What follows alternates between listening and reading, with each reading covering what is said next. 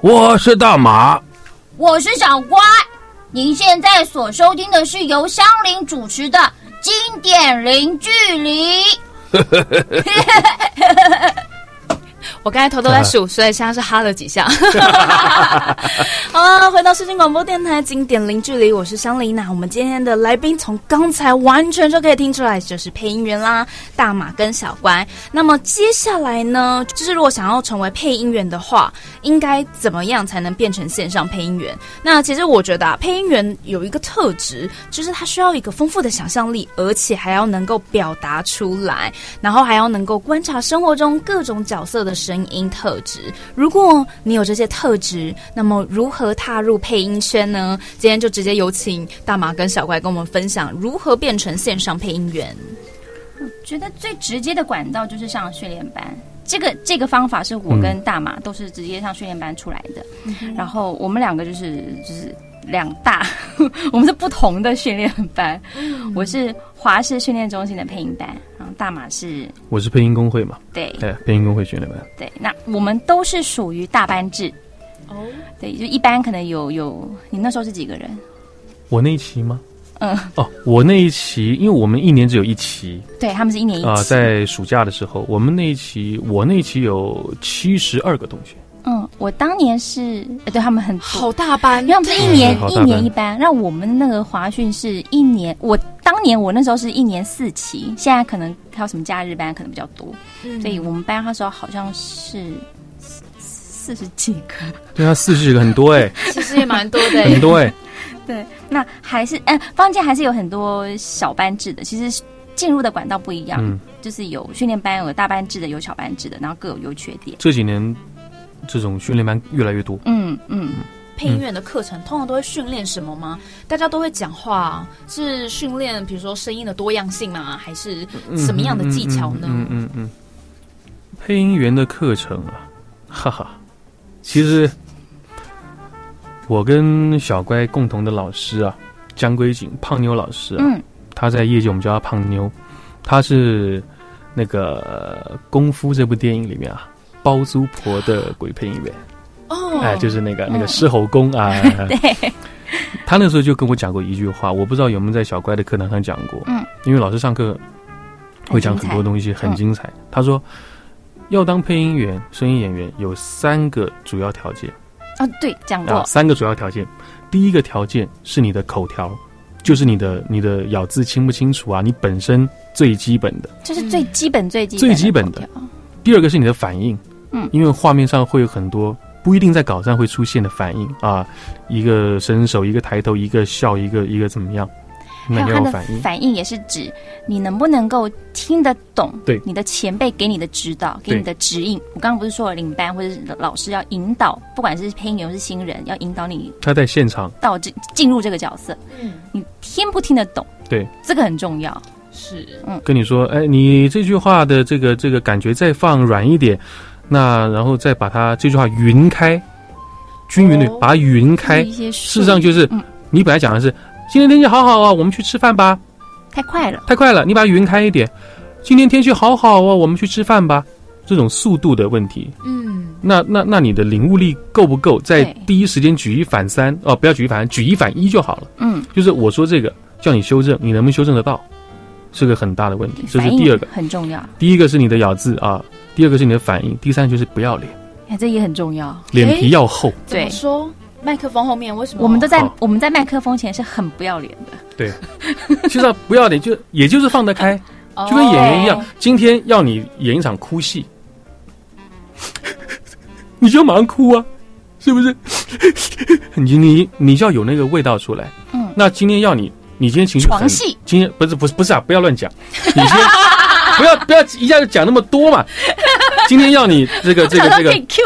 你今天情绪很差，嗯啊，跟男朋友吵架，跟女朋友吵架，跟老婆跟老公吵架，吵完架了以后一肚子火，然后要你录一个很开朗阳光的， 你笑得出来吗？嗯，就这种这种情绪的拿捏，嗯收放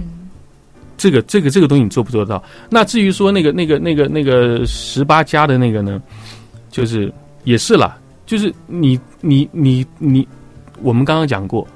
你事先不会知道你今天要录什么。对，你做定了以后才知道，哦，原来翻了两场戏之后，这场戏啊有个生离死别，这场戏有一个这个激情缠绵悱恻，嗯，你你全部的语气、台词，包括反应、呼吸都要到位，嗯，所以口条反应不要脸，敢不敢放，敢放不敢不放得放开，这个也很重要。你刚才讲了一个呼吸到不到位，是嗯嗯，呼吸不会录进去啊。对，呼吸不会录进去。我指的是，如果今天韩剧最喜欢玩一个东西，他在一场戏的结束的时候，演员有一个这个东西。哦，对，那抓得到，那你抓不到得到。如果说今天这个这个演员是闭着闭着嘴，用鼻子，结果你把它配成了，跟画面完全不一样，对，而且听众嗯、观众是对看得出来的。观众是看得出来的、啊。对，那不要说观众看得出来，还不要到观众那边，你当场在外面就被录音师跟你的，领班就被领班骂了吧？对呀、啊 课程其啊实，我们都跟同我们碰到学弟学妹，或是碰到新的学生，我们都会跟他说，你要先认识自己的声音，嗯因为有一些人，他一拿起稿子说话，马上嗓子就就变了，就就不是我们平常讲话的声音。我知道，比方说，嗯哎、我现在跟你讲话是这样，然后我找你拿起稿子，大家好，欢迎大家来到什么什么，就立刻高八度，就就嗓门就吊起来了。嗯，它就不是你自然说话的声音。其实配音讲求一件事情，这也是我就是就是胖妞老师一直跟我们说的，自然，你要很自然，像自然像说话一样。所以，呃，当然变音变音的技巧要有，那是用在同一部戏你诠释不同的角色，你可以你可以去运用。但是最主要是你要找到你自己的本嗓，我们叫本嗓，就自己对本来的嗓自音，己本来最舒服本质的说话的声音。嗯对，这是有我们一直跟大家分享的。哎，那这样子的话，说到本嗓，那是不是就是要找到自己声音的优势呢？那如果是这样子的话，该要有记忆点比较好，还是还是嗯，不能被定位比较好呢？我觉得有好有坏，各有利弊哎、对比各方有利说，弊。我以我自己的例子来说，我自己觉得我的声音就是很绿叶的声音， 就是很很平，就是一般女孩子的声音，不会不会特不会特不会太特别。但是这样的好处是，呃大概什么角色都都可以搭一点搭一点，你不会被定型，应该是这么说，就是不会让嗯人嗯家嗯想到某种声音，就是想到某个角色。就很简单嘛，嗯一部片子里面只有一个男主角跟一个女主角。嗯，那如果你的声音特别的漂亮，那你是很那也男主很角，好你，是女主角也很好，对。哦可是你就永远是男主角跟女主角，啊，这样不好吗？不是这样大家都会喜欢？呃，是男大家主角大家都很都很喜欢，觉得这样子，哎，很很这样的应该曝光是率很观高众，会喜欢观。众会喜欢。 可是配以音配音员来讲，我们不希望当主角，嗯有些配音员就不希望当主角，嗯是因为能发挥的空间比较狭小吗？也不是主角他是他他他的台词最多，他能发挥的地方很多，他的比例也多，嗯可能这一集里面他有两百句话，他就要不停的讲。可是如果说今天我们是一个配角，或者是刚刚小乖提到的绿叶的话，嗯我可能要负责五个绿叶，但是这五个绿叶各自的声音都不一样，有的是老一点，有的是尖一点，有的是怎么样，那就可以玩的地方就更多啦，又不用那么 累比。较丰富，而且对对啊好玩的是，这五个角色可能是各种不同人的人生，我在对扮演不同人的人生，所以我跟大马们就期许自己要当一个立百代， 对啊，立百代，对对对对对对对，我觉得还蛮好玩。当然，呃，声音很声音特别好听，我觉得也很好，很好啊因。为每个人的声音特质不一样。嗯这是这是天生的，上天赋予的，没有办法。是那有的人天生声音很好，那他呃在诠释某些角色就有他的优势，但是因为有些人常会觉得，哎，我声音都不好听，透过麦克风我的声音听起来都很不好听。我我我跟大马就常说，声音没有好或没有不好好，嗯坏啊，只没有有好适不坏适合，只有适不适合，对。但是你要当下适不适合。对，你要先认识自己的声音，然后对自己声音有自信。嗯嗯嗯。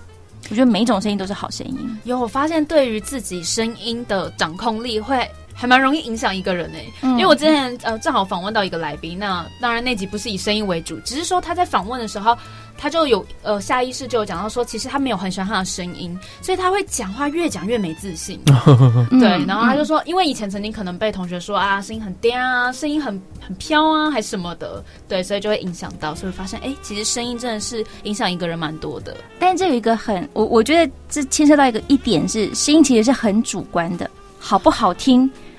呃，你的声音好不好听，这是很主观的。嗯我觉得好听，你觉得不好听，嗯所以是我觉得就没有标准答案。那像学习之后呢，配音员都会来到一个很重要的阶段，叫做跟班制度。跟班制度是嗯嗯跟着你们跑吗？我们两个都是跟班制度出来的，嗯，嗯，跟班应该是这样讲，刚刚的配音课学了正音，学了声音变化，学了变声，啊，老一点、小一点、好一点、坏一点，这些东西都过了以后，那如果说在这个班上你的表现还不错，嗯，你可能就会被老师啊、前辈啊，就是继续带着你跟班。跟班这个词，其实就是怎么讲呢？讲跟班好像大家比较不了解，就是带着你到真正的工作环境下面去实习、见习，哦就这个意思而已。是可以把它理解为实习、对见习，就去比较实习容易理解。你就你就从一个学生变成一个实习生了。嗯见习生了。工我们一般工作也是这样，可能会有三个月的啊，让你这个试用期间，或是你现在是实习生、见习生的身份，那你能不能变成正式的工作、正式的这个，那就看你后面实习的过程中能不能领悟到更多的东西了。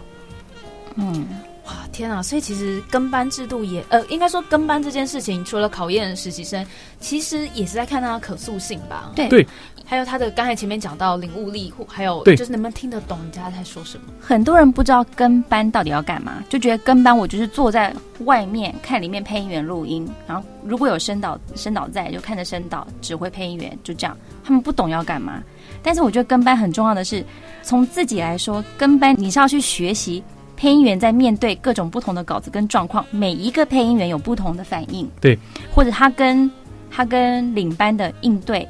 哦领班在怎么、嗯怎么带他，他要怎么去抓到领班要的东西，嗯，或者是如果这东西没有领班，这个配音员跟录音室他们是怎么沟通的？还有一点是，呃，要去看配音员跟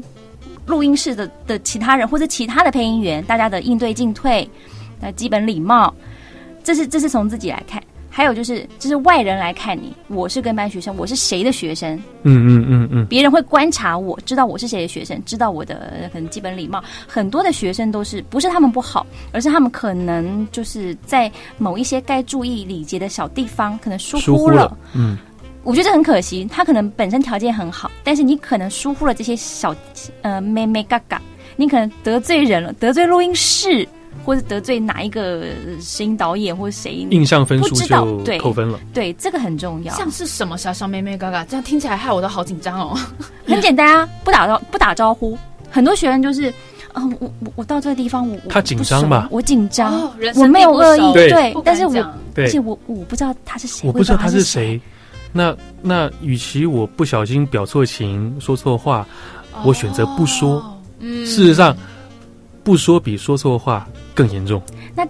在别人的眼里看来，哎，你谁的学生啊？怎么这么没礼貌，竟然都不打声招呼？嗯我觉得这是不同的角度在思考这件事情，但是你就这个就很吃亏，这没办法。那接下来呢，就是听众真的很好奇关于配音员的收入，你们是以秒计算的吗？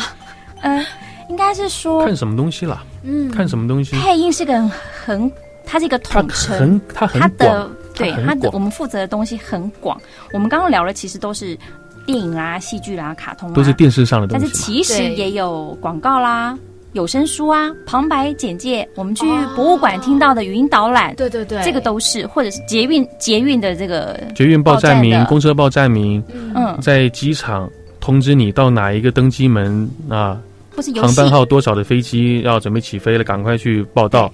这些还有全部都是嗯还有很多配音游游戏、手游啊、游戏手游线啊、上游游，戏啊、对线上游都每都算是一配音员种商品他们的都是配音工作。计就是就是就费用都不不太一样，对像戏剧卡通就是一集一集一部，一集一部去算，通常讲跟电视有关的，嗯，像小乖刚刚讲的这种，呃，一集一集多少钱啊？我们一部电视剧四十集，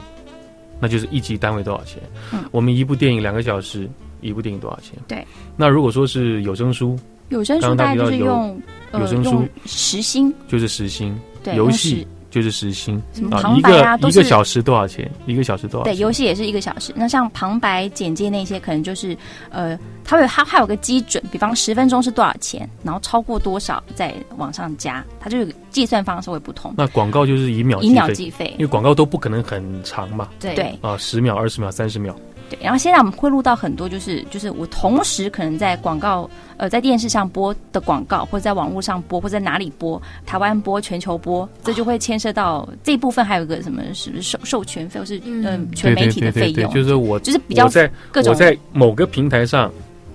我在网络平台是一个价钱。那如果说你要放到电视上，有线电视，那那那你有会再再另外再多加，加多少钱这样？另外再再有，这算。很像是，比如说像我们帮呃客户设计 logo 的时候，嗯如果你只是小间的店家，可能是这个钱，可是你今天如果是连锁店，是哎，对那就对是对，另外一个对是钱对你对出现的频率高或是形态不同，对对对对都会有对对对有不同的收费方式。对，好啦，那透过刚才的介绍呢，相信大家对于配音员的训练过程，然后还有怎么样可以上线，这些呢都有一些的了解。那么以上呢就是今天的节目啦，我是香菱，我们下次见喽，拜拜。